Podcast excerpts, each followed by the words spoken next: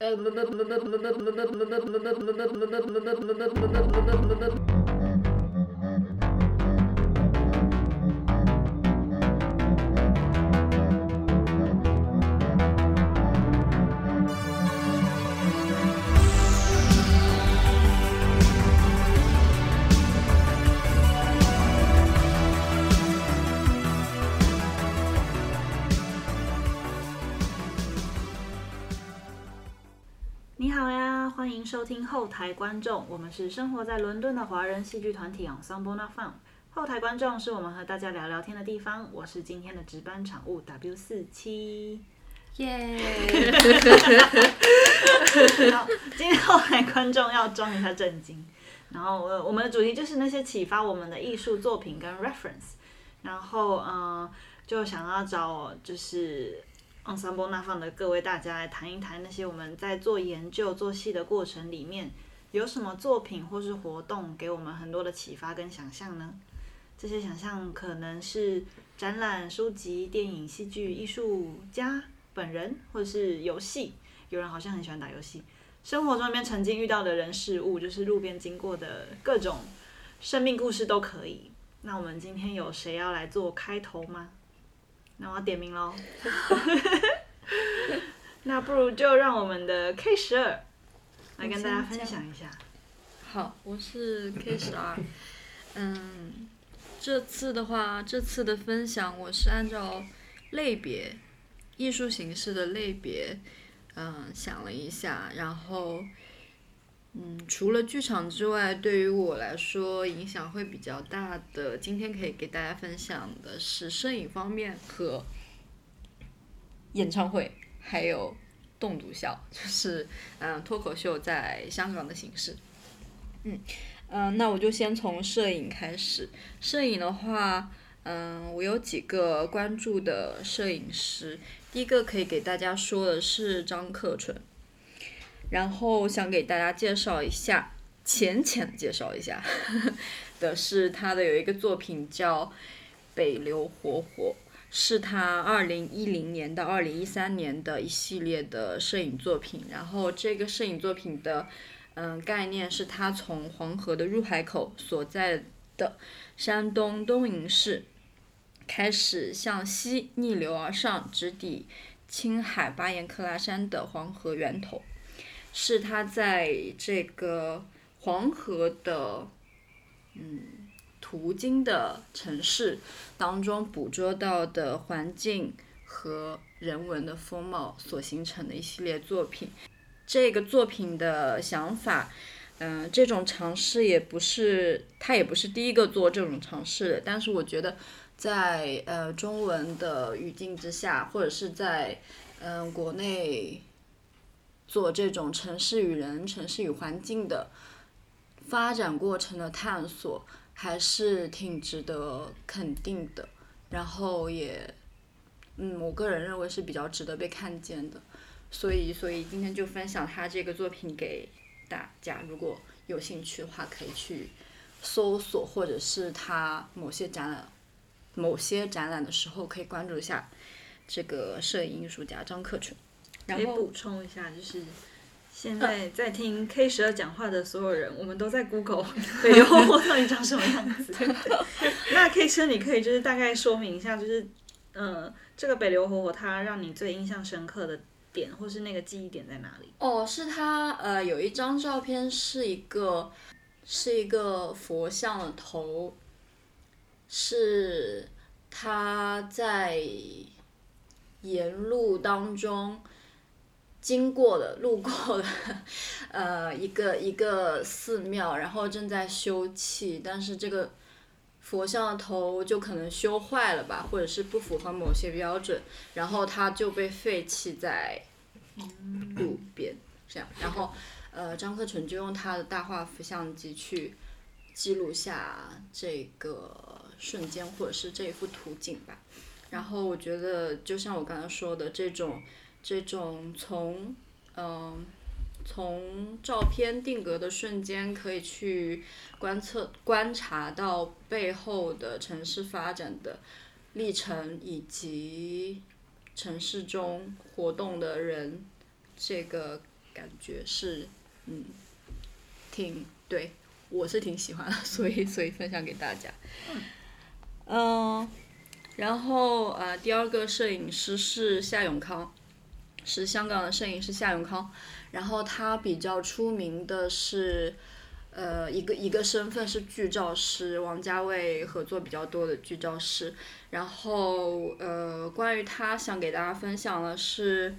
嗯，我觉得他的作品首先，呃，是胶片摄影，然后色彩很浓烈。呃，很多时候我比如说在构思某些作品的时候，呃，也许我不我不会特别去记得是他的哪哪一张照片哪一个作品，嗯，有有影响到我，但是那种胶片的浓烈的色彩，会那种冲击感会始终始终 留在我的印象里。然后可以给大家分享的他的细节，他的创作细节是。呃，其实春作为春光乍泄的剧照师，是他第一次去以这样的一个身份去拍摄作品。然后他那时候都不知道，就是在片场拍剧照是要带消音器的，所以他根本就没有没有没有带。然后他的快门声，嗯，以某种程度上的小小会影响到拍摄的正常的进行的过程。所以他就只能在呃整个作品拍摄的间隙，比如说大家都没有在管他在干嘛的时候拍照，所以他嗯是是某一种没没有那个之前的经验带来的某一种错误吧，但是这个错误却让他捕捉到了片场很多很很鲜活、很生动的瞬间，然后也拍到了一些常规视角下或者是。某些正常的剧照拍摄思维下不可能出现的一些作品，嗯，比如说，比如说张国荣躺在天台上，然后，呃，有一只画面当中还有一双呃王家卫在指导调度的手，这个应该是他从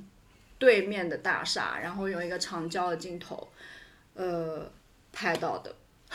可以说偷拍吧，打引号偷拍到，但是但是这个就就就很经典这样。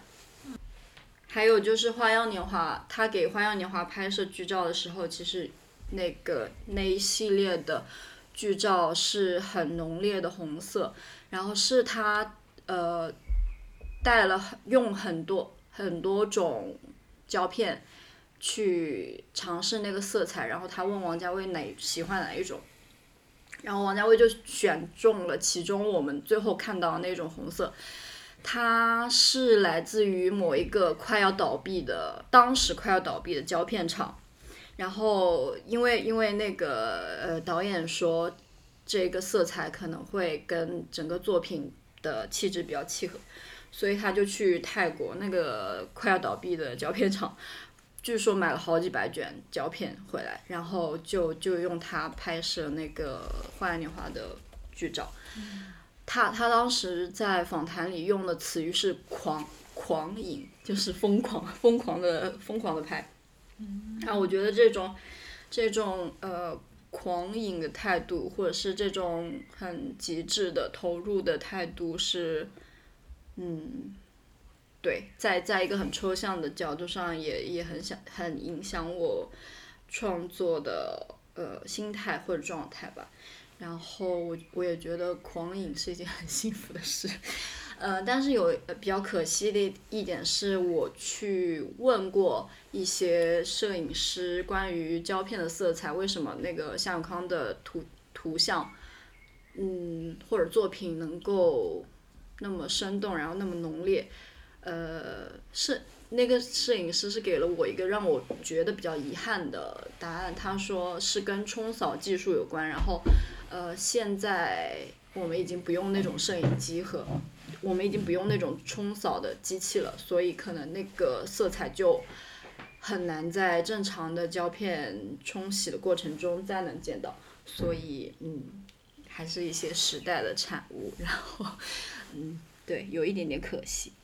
嗯，那 K 十二你会想要用摄影融入在你的剧场创作里吗？对对是的，嗯，我最近因为这个播客的主题，才又返回去看到摄影，或者说返回去思考摄影对我的剧场创作的影响。我发现影响还蛮深的。然后，呃，我也会想在以后的嗯创作中去运用照片的元素，然后还有摄影机。摄影的元素在在剧场里面吧，嗯，希望如果有呃听众之后会来看我们的戏的话，能够发现其中的蛛丝马迹，希望我能把它用好，呃，其实我还准备了其他的，但是我如果一口气讲完就太嗯，我们我们轮流好，等下再回来，嗯，搞不好等下还可以回来。好的。那么，嗯。我在准备的资料上面看到，V 十一给了一串英文，还没消化，不如就请他直接来分享。好，因为因为就是没有脑袋没有反应过来，我其实应该写中文的，因为我在就是一直在想说，我们等会儿要用英文说。V 十一最近脑子不是很好，没关 系。有我有毛病，我有毛病。啊，好，呃，我其实只写了一个歌手是 Neil Conn，然后。因为没有没有很认真的在准备作业，呃，他是 他是他是一个曾年少的时候是一个光头，不是光头吧，就是短发寸头女歌手。然后我我最开始接触到她的时候，其实是在看一本小说言情小说里面，那本言情小说里面 specifically 提到了他的一首歌叫呃 Nothing Compares to You。嗯。当时我只是去搜了一下，就是我觉得那而且年少的我也没有觉得这首歌好听，只是说可能嗯知道了他而已。但是后面其实了解到他的真实本人的故事之后，包括他为什么剪寸头，其实都还怎么说？我觉得对我来说触动比较大，因为他本身是一个活 like activist。这个中文怎么说？活动家，社会社会活动家，然后他的很多行为其实都在表达他的观点。然后他本身在呃算是年少成名，然后他成名了之后做了一件事情，在那个嗯哪个节目上，好像是 Saturday Night Live 里面，他唱完一首歌之后，把当时呃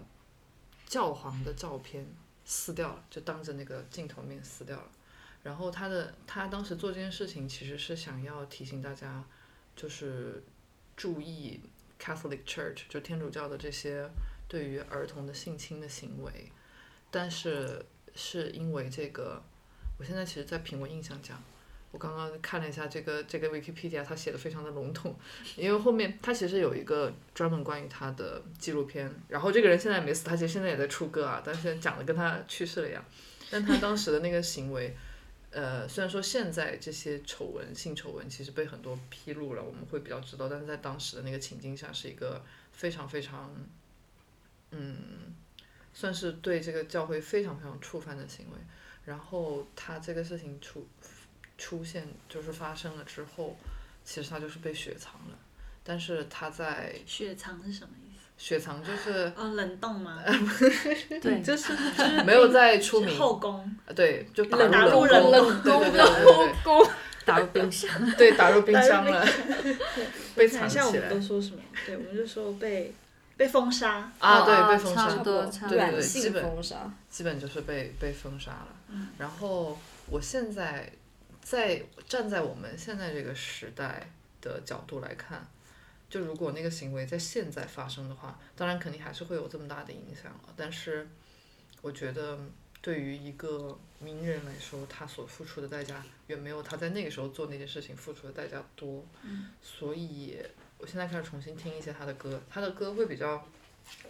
偏怎么说呢？也不是爱尔兰风格吧，但他的唱法非常独特。大家感兴趣的话，可以去了解一下。为你点播一首。对，等会儿我们的导播可以在里面插一首他的曲子。对。对，可以。你你最喜欢是哪一首？或是你最想要分享的那首？我们先从他的《Nothing Compares to You》开始。好。他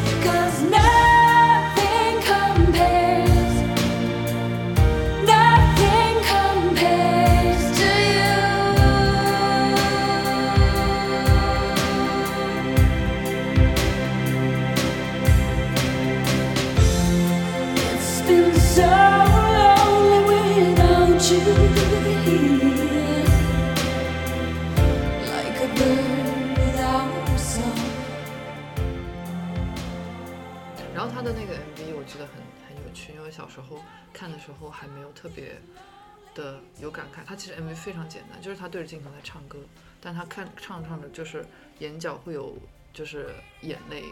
滴落，就是滑落。我我小时候觉得，因为小时候会想看那些炫技的东西，现在长大了会被这些真诚的东西打动，所以大家可以去了解一下。等会儿导播可以切个两句放到我们的音频里面。嗯，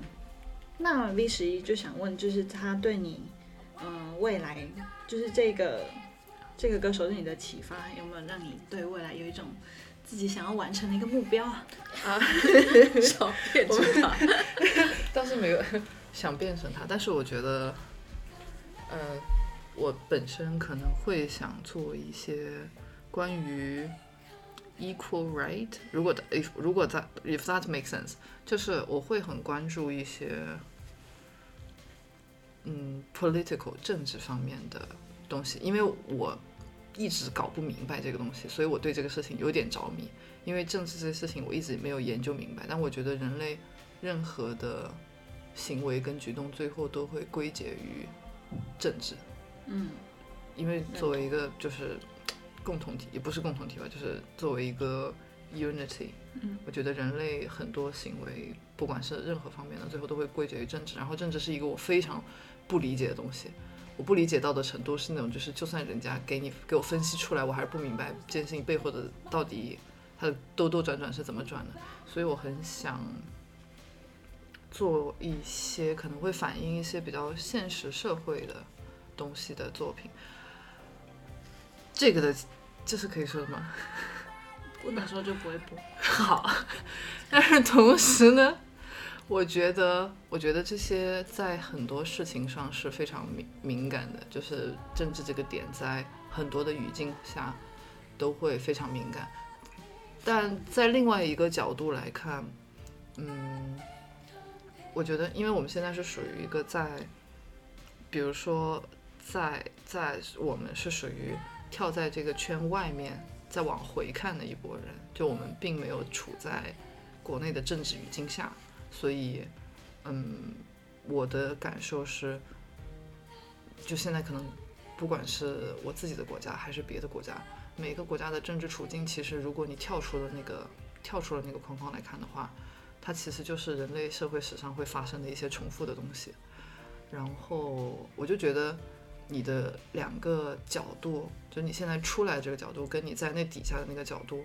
的这个转变，其实是一个非常有趣的东西。因为，嗯，你当你被一些东西所影响，不说控制，影响的时候，你给出的想法，包括你对这个世界的认知，其实都在发生一些非常有趣的转变。然后这个转变是我非常想要去探索的东西。了解，所以有点像是就是不断的去换立场，然后去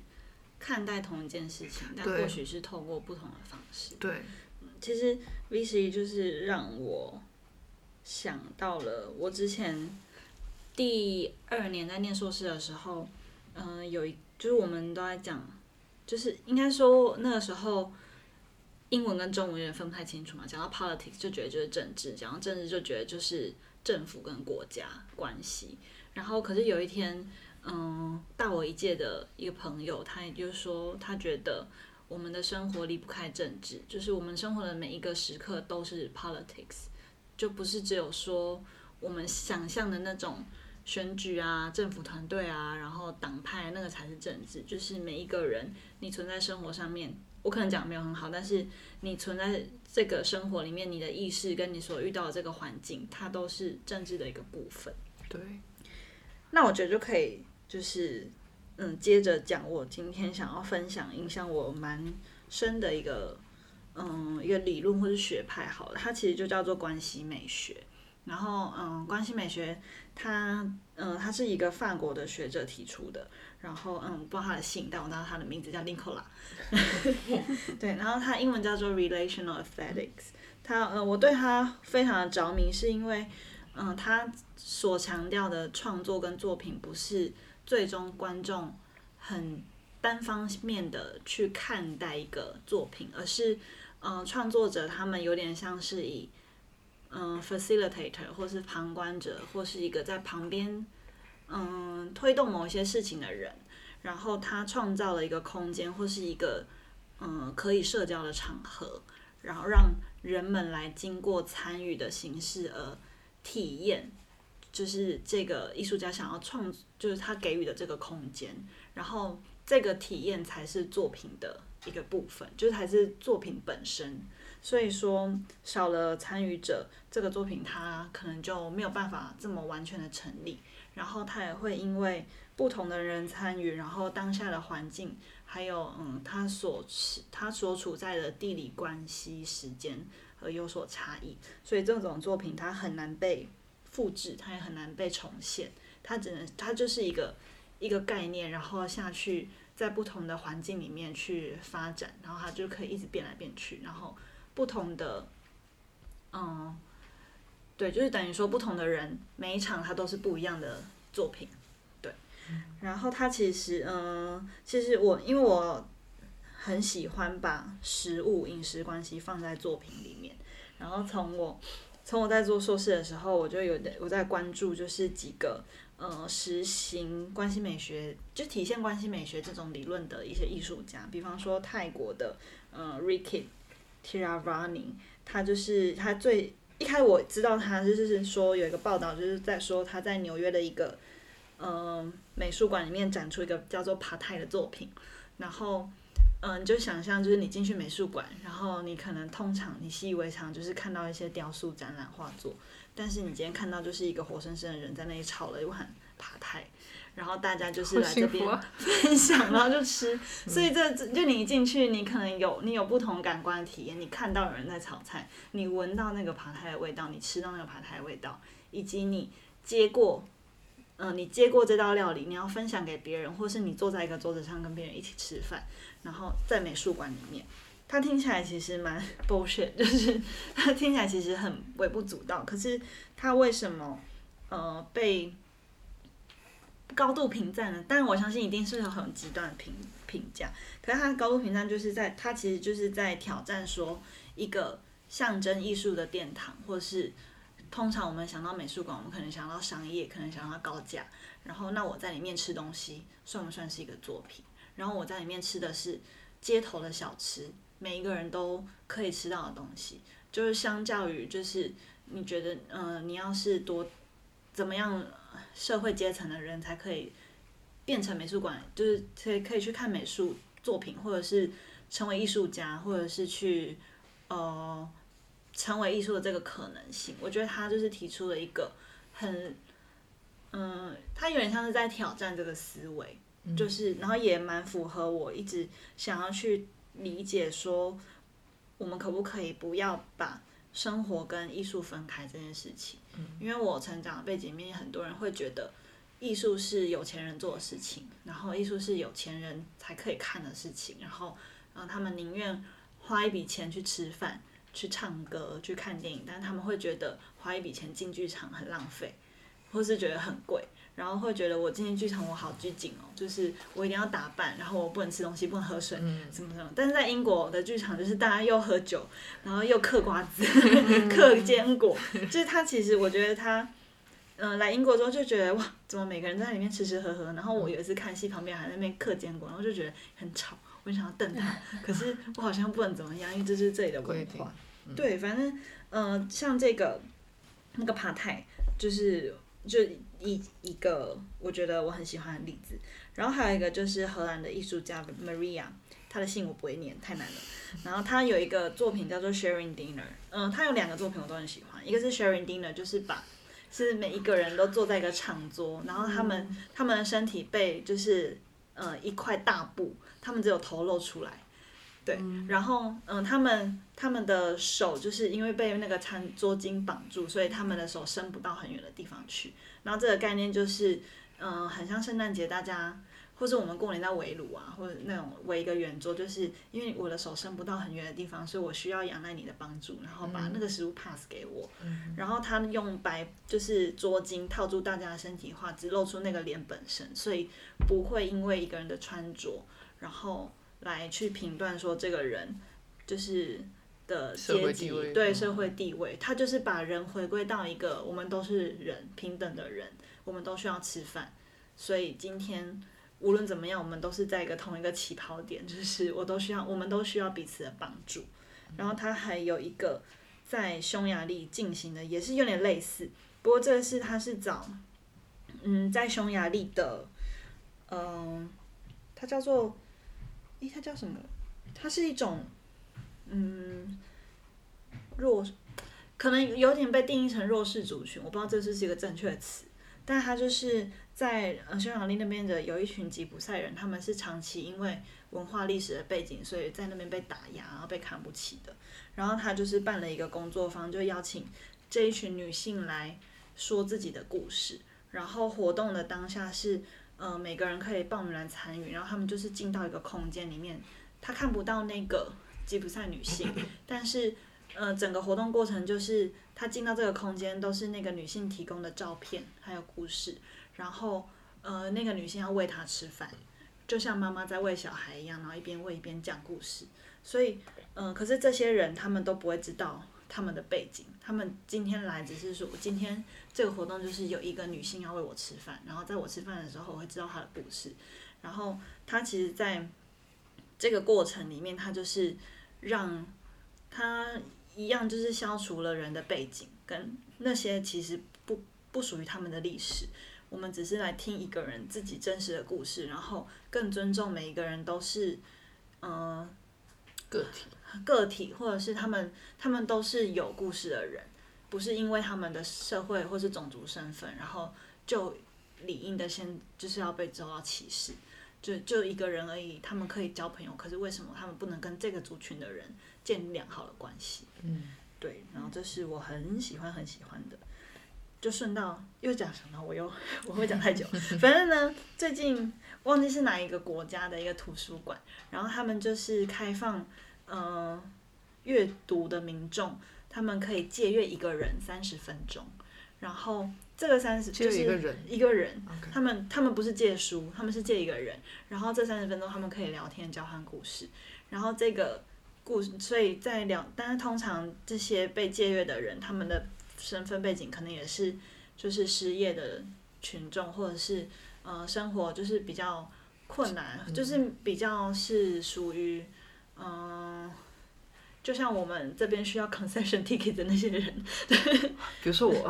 对，大概就是我们这种人。对穷人，他其实那个主题就叫做 "Don't judge a book by its cover"，呃，它这个主题就是这样。然后就是，盲盒，对对对，就是，所以应该就是说，我们本来就是不要以貌取人嘛。所以你今天不一个人，你要听的是他的故事，然后每一个人都是一个故事。嗯然后我，我就觉得哇，我我有被打到那样。嗯对我说到那句话，我在 Angel 的一个书店，然后它有一个盲盒嗯。的买书的活动，它的那个 cover 上就是写了这本书的关键词，然后它有一个书签，那上面就写了 "Don't judge a book by its cover"，它的整个书的内容都被包裹起来，你只知道它的关键词，然后你去买。嗯我觉得这也不错。然后我之前有看到有一些人，就是也是一样把书包起来，然后他用的是可能推荐者描述他的话，嗯，然后以一个朋友的方式来推荐这本书，虽然你不知道它是什么，然后你喜欢你就拿这样。我忘记他要不要钱。很有趣。对，总之我就是对于这种实际参与，然后嗯经验的设计这件事情是很有兴趣。就我觉得，嗯、制作一场戏，在如果还可以再更深一点，就是去让每一个人不是只有看，然后是自身去感受，就用别的感官去体验的话，它是一个蛮有趣的一件事情。嗯，你刚说到那个，哦，那个荷兰的艺术家的时候，我就在查，因为他他中文大家是翻译成马瑞吉沃格赞，我也不知道怎么嗯，有可能。对我应该好一七还是一八年有在深圳看过他的展，他当时有一个 Eating Design，就是在展一些当时的一些作品，然后也是看到就是你刚刚有提到的一些他过往作品的一些记录，觉得很有意思。嗯，然后我觉得他也是会在里面，包括你吃东西的关系，他也会做一些那种反思。嗯当时有一个，嗯，是他把那个糖果做成手枪的形状，然后挂在那个美术馆里，挂了很多。然后就是你去吃一下的话，它是甜的，但是它就是会有一个那种视觉上的暗示，这个东西对其实对你有害啊之类的。嗯然后对我我记得整体上它那个展的风格就是，嗯，非常的可爱，就它的东西都是那种、你觉得像是那种很多小玩具摆在那里那种感觉，嗯，就还蛮好蛮好玩的。嗯对我之前 lockdown 的时候有上过他的线上课，哦啊，就是有课，有我他教什么？他他其实本身是工业设计的背景，就是一些嗯器皿啊设计，然后像是我还蛮喜欢他说的一句话，就是 eating design 不是设计食谱，也不是设计这个这道菜要长什么样子而已，而是从就是食物本身它的历史文化，嗯还有吃的人的心理，然后跟它嗯整个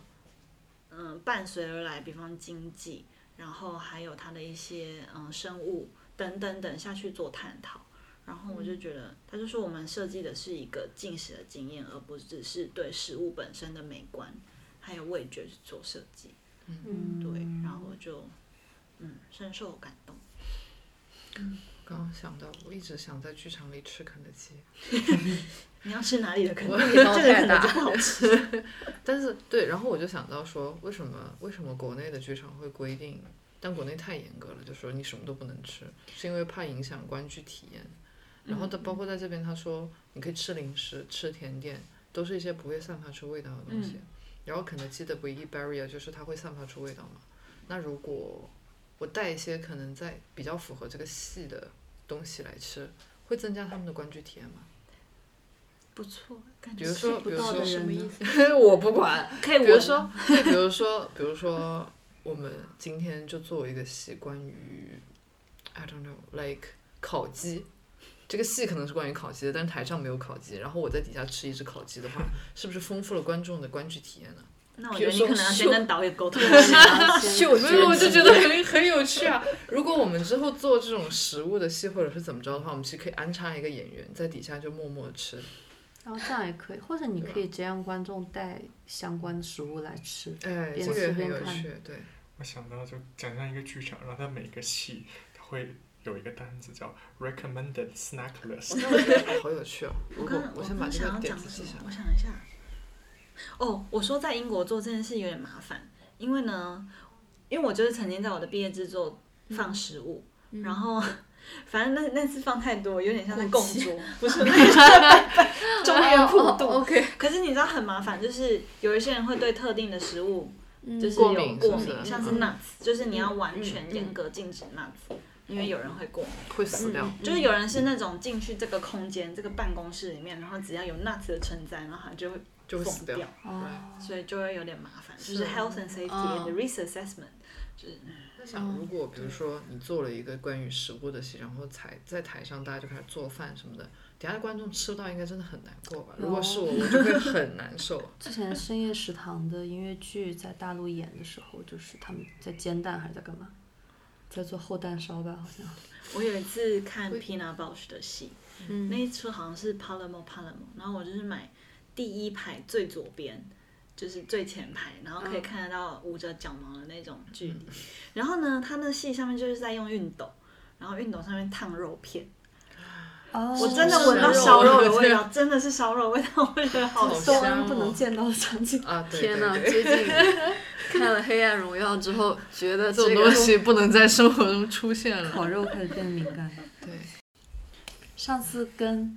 K 十二还有 Q 二六六六去看了夏天 Camden Fringe 的那个 Janet，是不是？一个面团的一个面团的戏？啊，他就是全程他拿面团当 puppet，、然后讲了一些面团跟他的母亲面粉和水壶，父亲水壶，还有一些什么出轨对象小那种小茶壶之间就 各种奇怪东西的一个、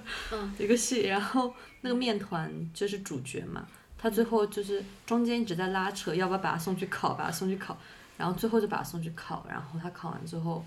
当然不是现烤的，但是给每个人发了一个小三明治，嗯就两片吐司中间夹的东西的，嗯，其实没有也没有很好吃，但是你会觉得好像他在做的时候，你就在期待这个东西最后烤出来会是什么样？会是一个食物，就是你有在期待那个食物的出现。我不知道你有没有，反正我有。对，嗯，然后就是其实最后那个 outcome 那个吐司夹什么东西，那个简易三明治是非常非常。可以说对我来说是寡淡的口味，但是你经 你就是你也不是说不能用好不好吃来评价，但是你经历了那个故事、那个 storytelling，然后那个形式之后，你就会觉得好像你在吃着一些别的东西，一些生命体。因为那个面粉让我想到一件事情，等一下。可恶！我呢前几天在一个一个 story 上面看到，就是在讲说，他其实在讲一个人，就是好像是席慕容的一首诗，就是在讲说我变成为了变成一个我，嗯，可以让你喜欢的我，然后我一直不断改变我的形式。然后呢，我朋友就用了面粉，他最近看到一段话，就讲说面粉为了要更讨人别人喜欢，所以就让自己加上了一点水。加上一点糖，加上一点奶，然后最后变成就是人人皆爱的蛋糕。可是面面粉最终还是很失落，因为大家喜欢的是蛋糕，而不是面粉本身。啊，就是那个那个样貌。你你刚形容那出戏，就让我想到，嗯，这是另外一出戏的的样貌。面粉的心路历程。对。面粉做什么都可以，但就是不能作为自己活着。一旦接受了这个设定，讲到面粉就想到，就是 W 四七跟 Q 二六六六，就是 之所以会有交集的一个共同产物。嗯。我们要不要把话题转到 Q 二 Q 二六六六六？但是说起来，被遗忘的面粉，如果没有被遗忘的面粉，就不会有面包，因为没有被遗忘的面粉，就不会有人发现发酵这件事情。是什么意思？哦，就是被搁在那边，然后它自己变化了。就是因为最早最早埃埃及人发现有面包这个东西，就其实就是 level，因为最早面粉大家的吃法其实都是煮粥，对，就是放到水里煮一煮，哦，OK，然后你再切，面糊呗，对，就是。说白了，最为什么会有面包，是因为有人把面糊就是面粉放在那边放久了，然后它发酸了，嗯，然后但是 somehow pe，他们还是给它跟面和在一起。把它做成了一个东西吃掉了，然后发现哎这个是好吃的，然后就有了，就然后才有了面包。因为好，关于发酵这章内容，你可以下次另开一堂课。对对，讲一下，嗯。然后其实对于我来说，做剧场的话，其实很多时候是从一些乱七八糟跟剧场没有东西、没有相关的东西来获得灵感，比如说发酵。嗯。又回到发酵。对，因为因为最早找到 W 四十七想做剧场，就是想做一个关于面包的戏嘛。然后当时也是因为疫情的原因，自己在家里关在房关在家里没事儿干，然后跟很多人一样去研究烤面包，然后去研究发酵各种东西，然后发现发酵这件事情可以成为很多像什么，比如说怎么讲，生活的 metaphor，然后像比如说你做一个面包。呃，像面粉形成面包，它其实是一种，你我用我的手加上水和面粉，然后在我的 physical labor 把它把面粉打碎，然后在面粉打碎之后，在水的接触上形成一个新的物质，就是 gluten。面包之所以会蓬松，面条可以很筋道，然后我们可以拉出饼，可以做成饺子皮，其实都是这个。呃，用我们的身体和面粉的这个打碎，再重新连接，打碎再重新连接的一个过程。然后当时觉得很有意思，就是在疫情期间，大家都非常在疫情期间，所有人都非常非常孤立、很 isolated 的情况下，大家选择的选择的一个消遣，是一个非常非常嗯远古、原始，而且可以完美的成为一种人人类之间连接符号的一个行为。对，然后像发酵有一点也很有意思，就是说，像比如说发酵是其实你是养一些小生物嘛，它养的那个生物的空间，它的英文名字其实它叫 culture，对，然后当时也是因为这个觉得哦，可以想做一个关于它的剧场作品，对，然后像比如说其实自己在想剧场创作的时候，等一下，那你之前再倒回去一点，嗯，我记得你有说你看了一本发酵相关的书。对。那我们这期如果讲作品，你要不要把书名就分享出来？哦，那个是，让我让我查一下。那本书叫《The Noma's Guide》，《The Noma Guide to Fermentation》，就是它是北欧的一个很著名的一个餐厅，然后那个餐厅它专门有一个附属的实验室，就是研究各种各样呃食物的发酵的可能性。然后它那里边就是讲了发酵原理，然后它那本书里有非常还有一些很漂亮的插画，就是讲发酵这件事情。好，然后在自己做剧场创作的时候，还对自己印象很深的就是去大大学本科上过一个关于游戏设计的课，然后因为自己喜欢做一些非传统叙事的剧场的戏嘛，然后游戏就是考虑从游戏从一个去研究游戏设计师怎么去讲创作这件事情，就非常非常 inspiring，因为他们会完完全全从一个玩家或者说观众或者说体验者的角度去想，在整个体验的每一秒钟，他们在做什么，他们在获得一个什么样的体验，然后，因为传统剧场来的观众很明确，我来看一个故事，我来看角色，我来看一个完整的戏。但是如果想要打破这个传传统，说白了，我们要给他们一个新的体验，那基本上这跟游戏很像的一点，就相当于我们要在创作的时候给他们设定一个规则，说哦，这个是我们这两个小时或者说一个小时的体验的一个规则，然后你怎么去跟这个规则玩儿。然后在游戏设计这里，这个比较常见的词，大家会说 gameplay loop，就是 gameplay loop 就是讲一个游戏的你的核，说白了是叫中文应该翻译叫核心玩法。然后这个核心玩法包括，比如说，嗯，我作为一个参与这个体验的人，我在这个体验中，嗯，我有什么选择？然后我的不同的选择带来的结果，然后这个结果包包括两方面，一方面是 reward，一方面有时候可能是 punish punishment。拿一个非常简单的，比大家应该都知道的游戏作为例子，比如说超级马里奥。超级马里奥在游戏一开始的时候，你有一个小人，你可以往前走、往后走、跳，这是你最基础的三个选择。然后这个时候，第一个事件发生，就是有有一个有一个蘑菇在向你前进，然后你可以躲，但是你发现你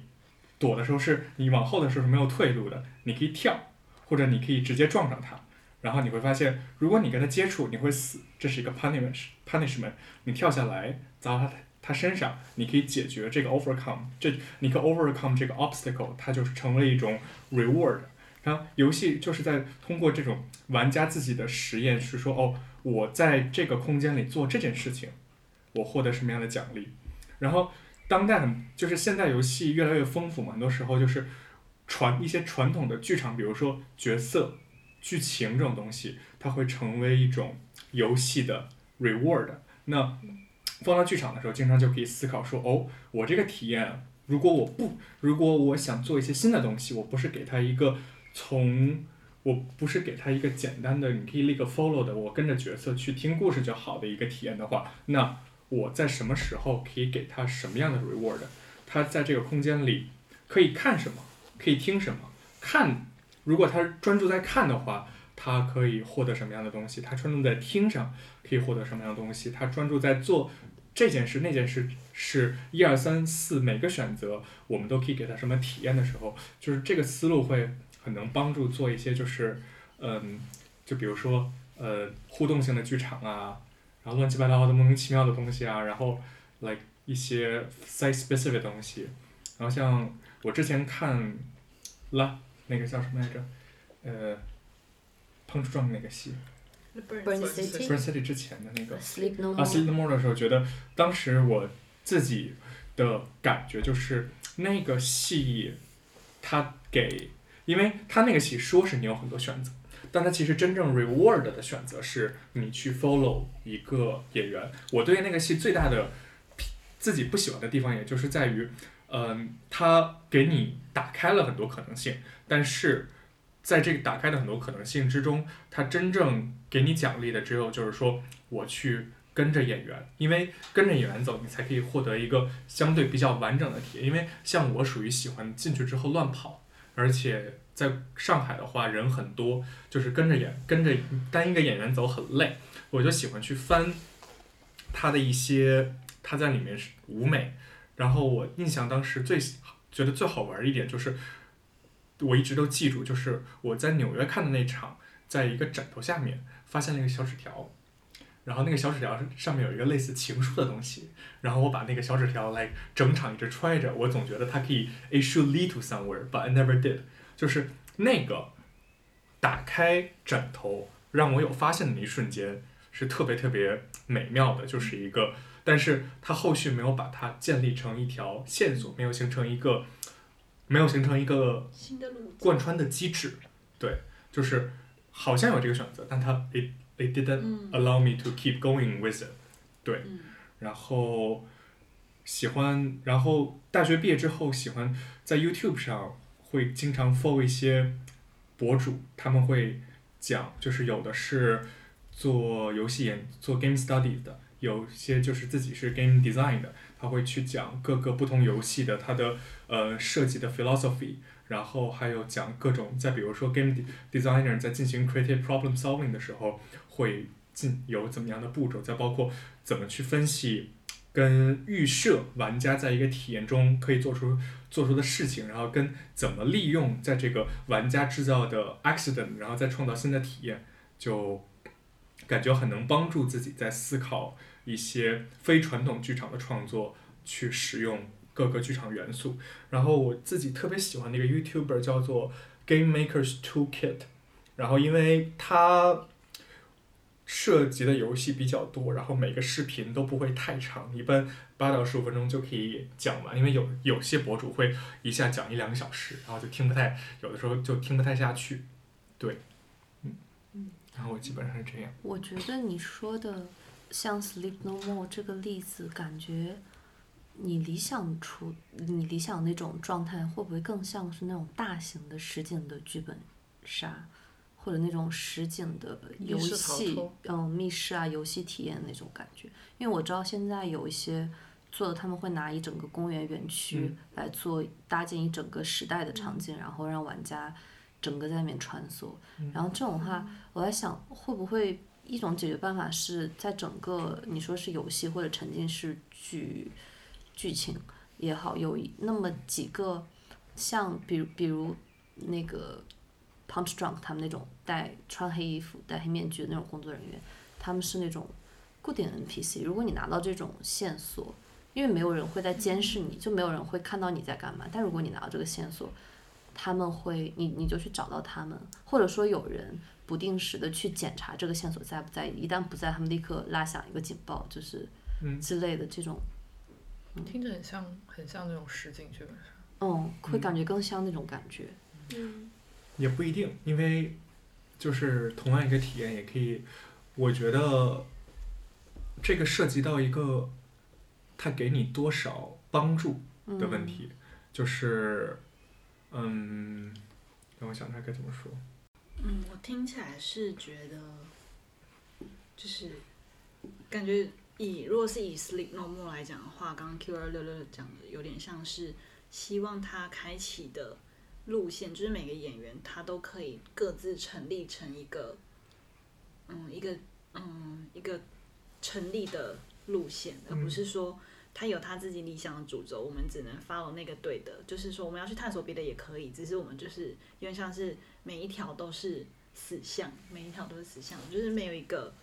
自己探索出来之后还有延伸的东西。就是它被设计的有点窄，就是它有一个它最理想的路线，其他它不管你，你也可以去做，可是它就有点少。但是就变成是说，我们可不可以设计成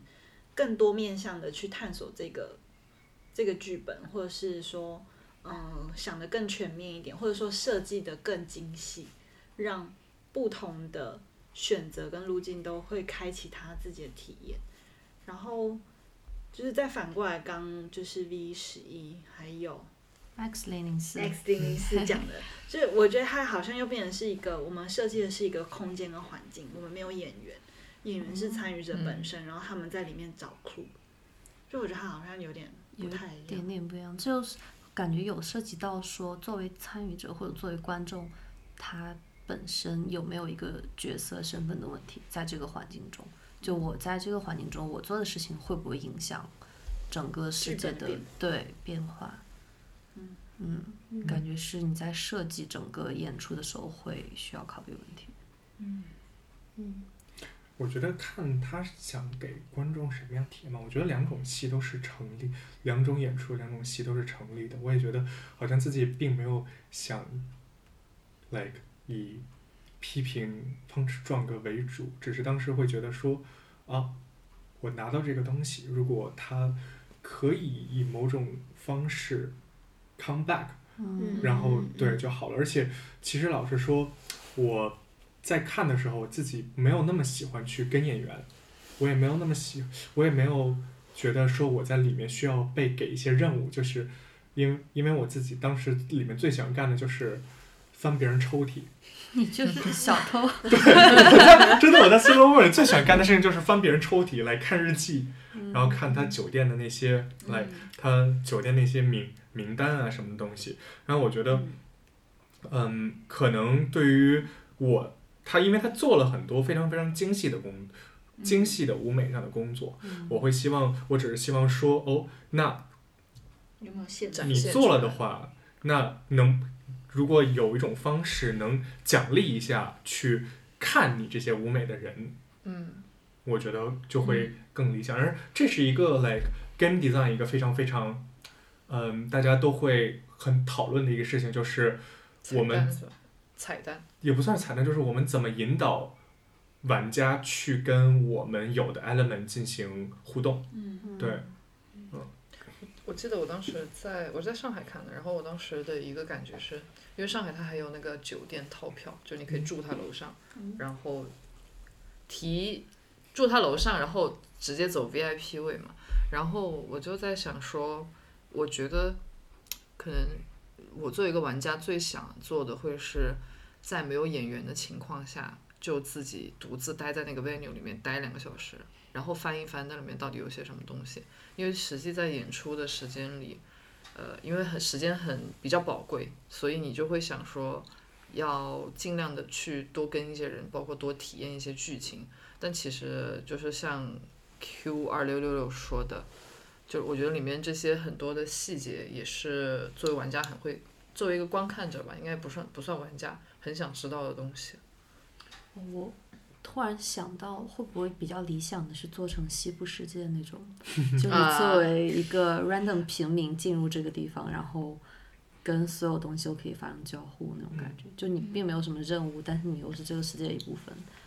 嗯，它是一个影集吗？它是一个电影？美电剧视，美剧美剧，因为我我觉得我看过，但好像没有看过。我也是，我我看了一一点。第一季第一季好看，第二季一般，第三、第四季就烂了。对 就是从第二季我开始参演之后就烂了。你参演？我演有我演过一个龙套，啊，什么什么？这是什么？最新最新情报被我听了。他讲过很多次啊。对，我对我讲过很多次，我去当过西部世界群演，一个对，哇，收回来。个拿我回去，看，一个拿着桶在 后面走的，我的镜头最后面。哪里可以看到西部世界？随便上网就可以看到。嗯。嗯，上网，这这合上法。网，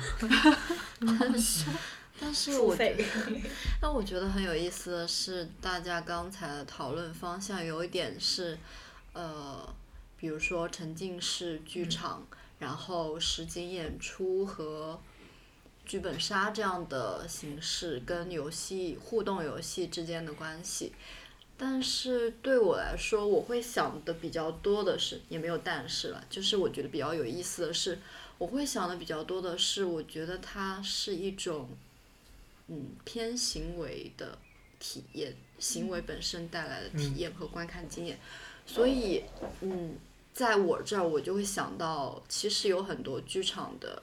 嗯，很多剧场工作者 （theater maker），他们都有做过类似的尝试。就像我能想到的是那个，嗯，Remedy Protocol，呃，李米尼纪实剧团。是不是这么翻译我不知道，嗯，但是就是这个剧团它，呃做过很多很多类似以行为为主导，然后它会有一些惩罚或奖励机制的作品。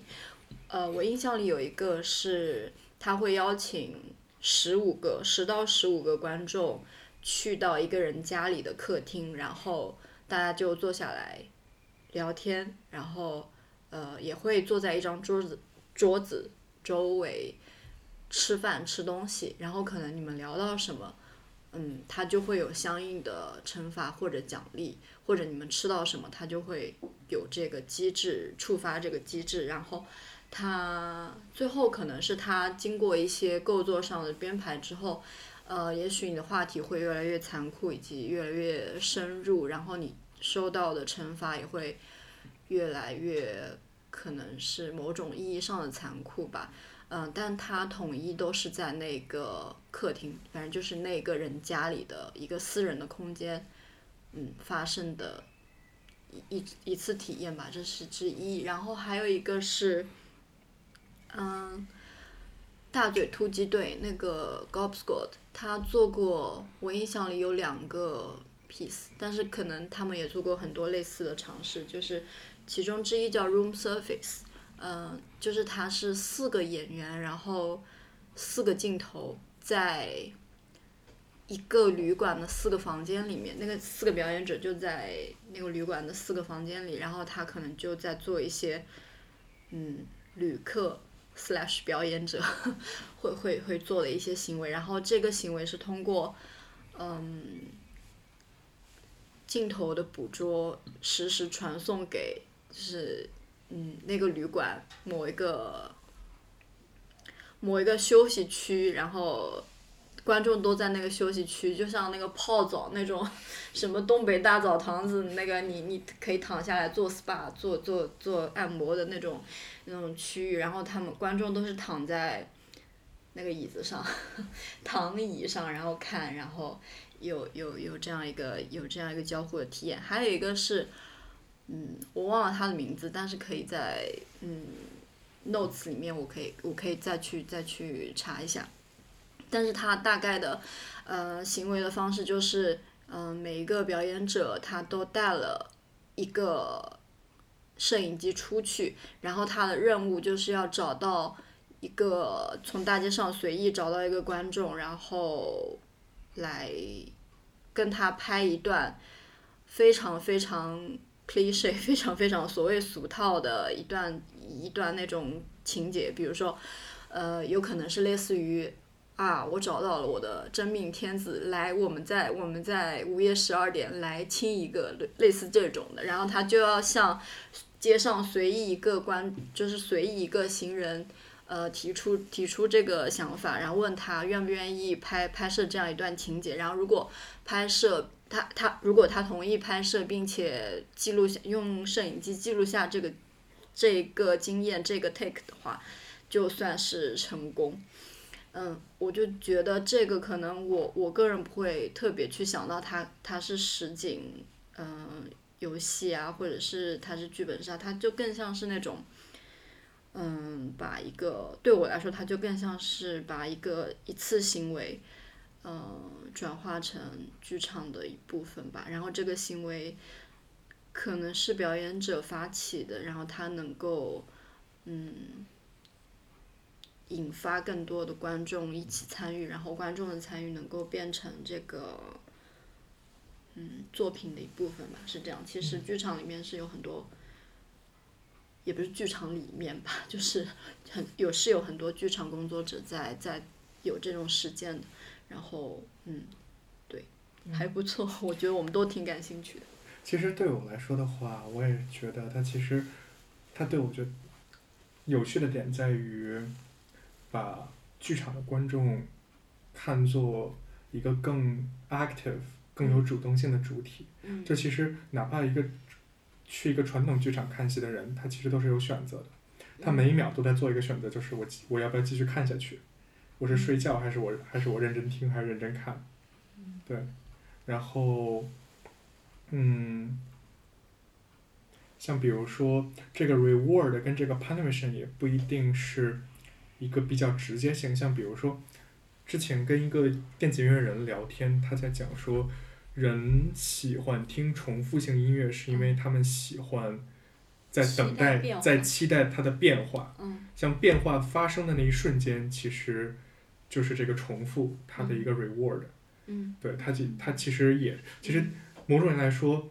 它也是在形成自己的一个结构跟一个 gameplay loop，它是这是它跟观众，这是跟它的 music 这个 music 这个 audience 它形成的一个呃系统，就是嗯。你听这个 beats，它在一段时间之后它会往下发展，产生一个变化。嗯。对，嗯这跟我们最近排沃尔夫每次开场使用同一首音乐，然后进行就是跳舞，这有一点类似的感觉。嗯。因为我们也是每次听完那首歌，然后或是我们去用自己去反映它的话，就我自己都觉得每次好像听就会发现新的东西，嗯。就是有点像是艾尔是那些音乐的细节，或是之前没有被注意到的地方，就是是有同感的。嗯。嗯。对，所以此时此刻就我们就可以恰好插入一个软的不能再软 的超要不要软的，邀请我们广告就是时尔夫的导演主创人员。X 零零四？好我们说软就是软的。好，呃，那 OK，那既然聊到，那就先说这个方面吧。呃，就是因为我其实最最最最平时的话是只想做演员，但是呃会有一些时候，以前也好，现在也好，就是不得不去做一些在这些创作的事情，所以从不 演员是一个创作，对，演员也是创作，但是如果从整个作品的创作角度来想，嗯，我感觉对我影响比较大的文学是是一种，但嗯，其实我那个 Virginia Woolf 她是影响还蛮，嗯，不能说占比有多大，但是我会对他很感兴趣。我觉得最开始是因为我看奥兰奥兰多的时候，虽然我当时看的是也是剧场，但是但是奥兰多的那个。内容本身就让我觉得很有趣，就是他在那个内容的基础上，就是怎么可以写这种故事，在那个时代跟那个，嗯，就从他的，就如果我站到他的时代跟他的角度来看，他怎么可以写出这样的故事？这种事情让我觉得好像你创作上是没有限制的一件事，上我觉得它是可以成立，然后可以服务于你想要最后创造出来的一种结果的。这样的一种创作思路吧，就是你中间你可以飞得再远都没关系。然后另一个呃，我会比较关注的是诗歌，包括呃，因为伍尔夫他的作品，我读的时候会觉得他非常诗歌的感觉，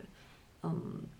就是你读他的原文的节奏，有时候甚至翻译作品，我也觉得节奏他的节奏能感觉到是有节奏的，如果翻译比较好的话。然后诗歌这一点，我应该是本科的时候在大学，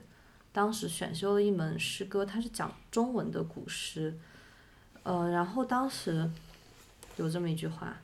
我找得出来，即使我到现在也没有非常理解，就被老师 拿过来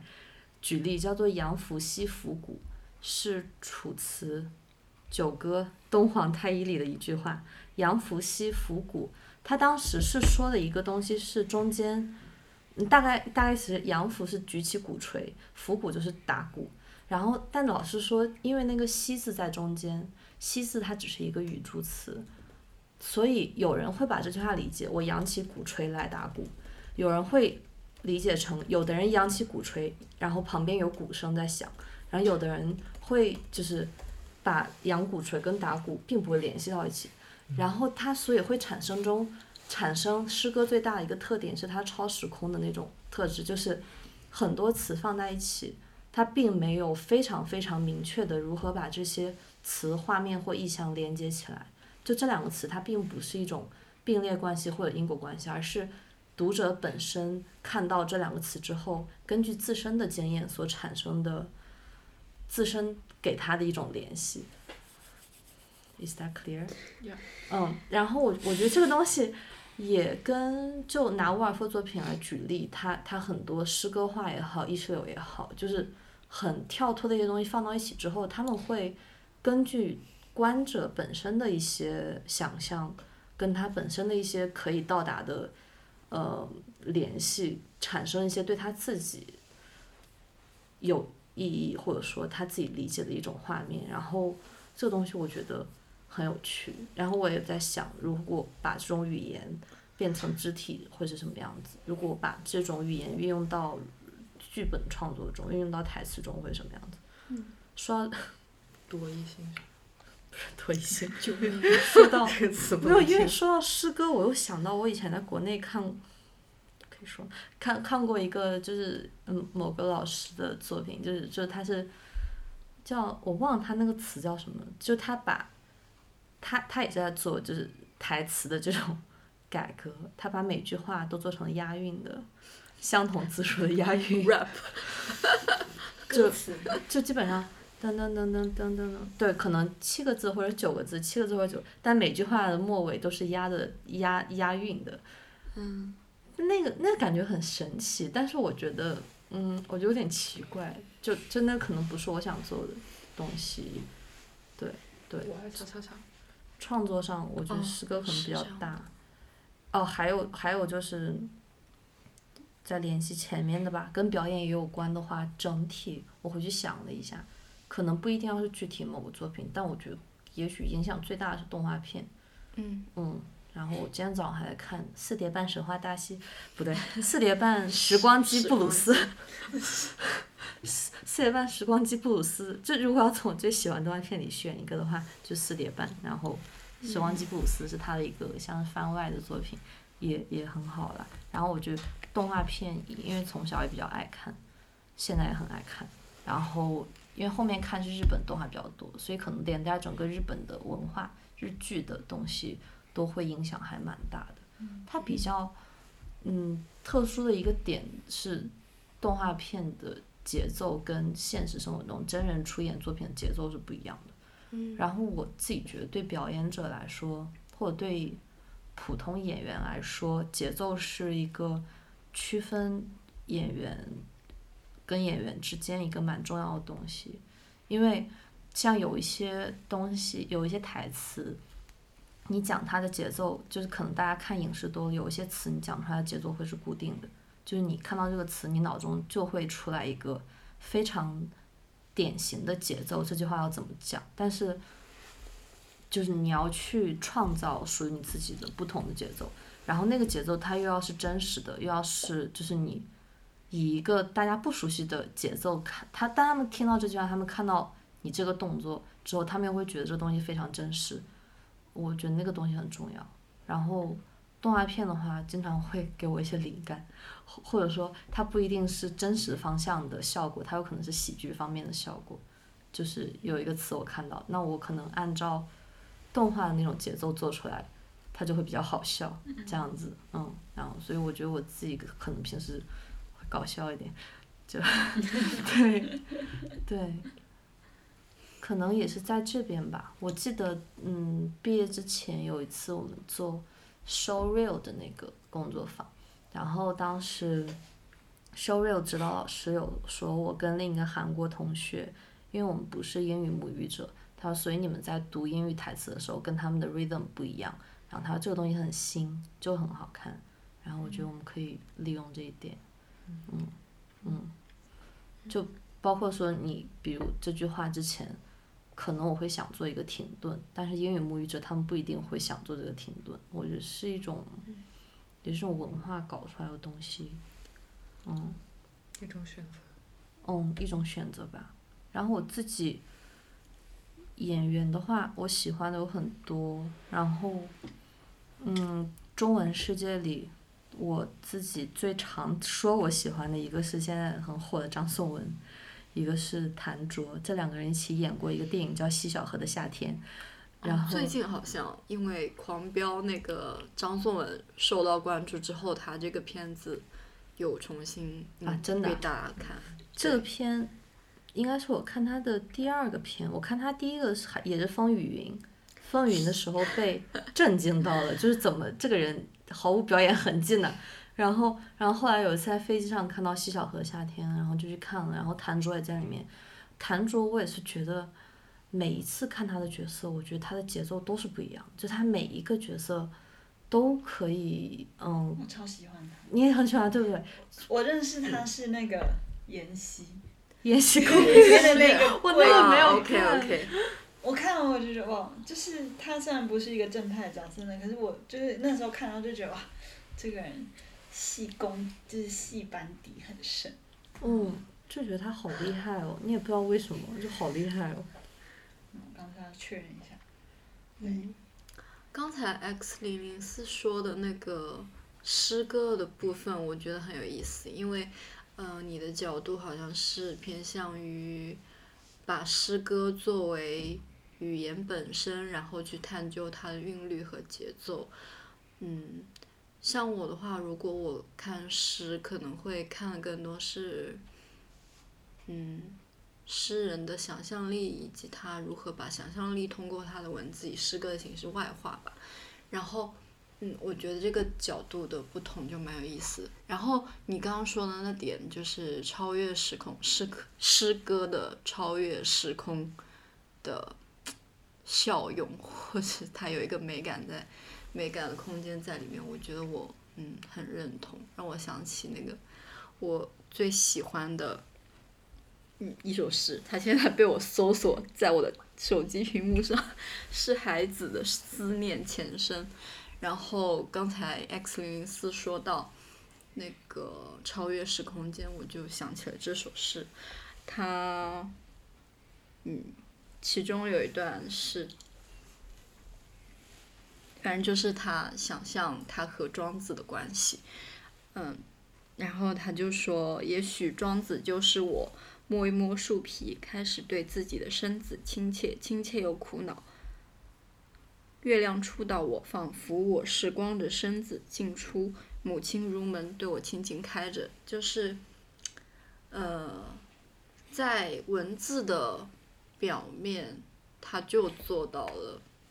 在时空间，嗯，不同的时空间穿梭吧。所以我就想起了这首诗，然后跟大家分享。对，然后我觉得，嗯，女演员这个话题很好聊，下次下次可以下次聊聊女演员，对，下次可以单开一集聊女演员。然后谭卓这个，我就想起，啊，她的表演，我就想起之前我在那个毕赣的短片《破碎太阳之心》里面看到他的。非常短暂，但我觉得是可以称得上比较出彩的表演。他只是没有没有台词，但他就是一个失忆的女人。然后她在火对火车车厢里面吃了一碗面，就吃的很生动。大家如果如果可以的话，就可以去看那个短片。你刚刚说到那个，我又想起来，因为我自己很喜欢林奕华的舞台。你很喜欢吗？我超喜欢。哇，太好了！为什么我第一次跟人聊林奕华，他那个我第一次跟朋友聊，他们就很惊讶。我第一次发现有人喜欢林奕华，我当时怎么？哇，林奕华很好。对啊，我很喜欢林奕华，而且我觉得林奕华就我看他的作品会觉得他的他的舞台很诗歌。他二十五周年的时候看他一个采访片，那个时候其实我刚认识他，anyway，然后他就是有讲到一些，比如说。呃，因为他也会用很多肢体，然后他东西也很碎。他说，比如说一个人在舞台上，他头上下了一场雨，他给你呈现这样一个画面，然后其实你已经可以知道他要表达什么了。就是我觉得是那种比喻，是那种那种用意象的比喻，会有的时候比直接阐述那个事情本身怎么说呢？就给你。拉了一些距离，又让你有点难过那种感觉。就他，我并不直接告诉你，他，我并不直接在那里嘶吼或者在那里爆哭，但是，就是我的周围一直是阴云密布的这样一个画面。然后，但如果这个时候有人在给你打一把伞的话，那又是另一个东西。就是故事是这样产生那种感觉，所以可能我对比喻也会意象很着迷。就包括说我很喜欢那个谁嘛，叫什么？林奕涵，我觉得名字以林毅开头的人都很有才吧。你讲的林奕涵是哪一个林奕涵？就是写房思琪他的比喻也是用的出神入化。就有时候你看他用那些比喻，你就会觉得啊，怎么这么精妙？他这个东西怎么这么精准的写出的那种感觉？嗯嗯嗯，我觉得，嗯，比喻或者意象这个东西，嗯，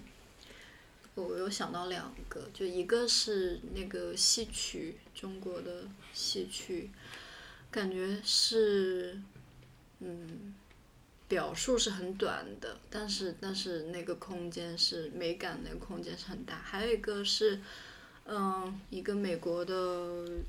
呃，作家叫福克纳，威廉·福克纳，然后他的他的作品里面也是很多，对，很多，对，很多很多呃非常美的意象吧。如果从这个角度上来说的话，然后大家如果有兴趣的话，可以看他们的作品。没错，大型安利大会 大型的。对，今天不由自主，因为讲自己喜欢的东西，就会一直讲，嗯一直讲，一直讲，讲了很多很多，所以我们已经知道，我们至少未来有一集就是会讨论那些我们最喜欢的女演演员。期待嗯大家跟我们一起期待。对，然后这一集后台观众装震惊，最后要不要来安利一下？我在安利之前，要不要稍微插播一下？因为上一期大家夸下海口说要讲椒麻糖会的，大家要说椒麻糖会在上一期提了，嗯对结尾好像然后然后为什么？对，因为那次好不容易抢到票了，因为哦上期录节目的时候我们在抢票，？OK，（ 括号）那我们说啥呢？对，然后我们看完之后决定，我们还是不要说了，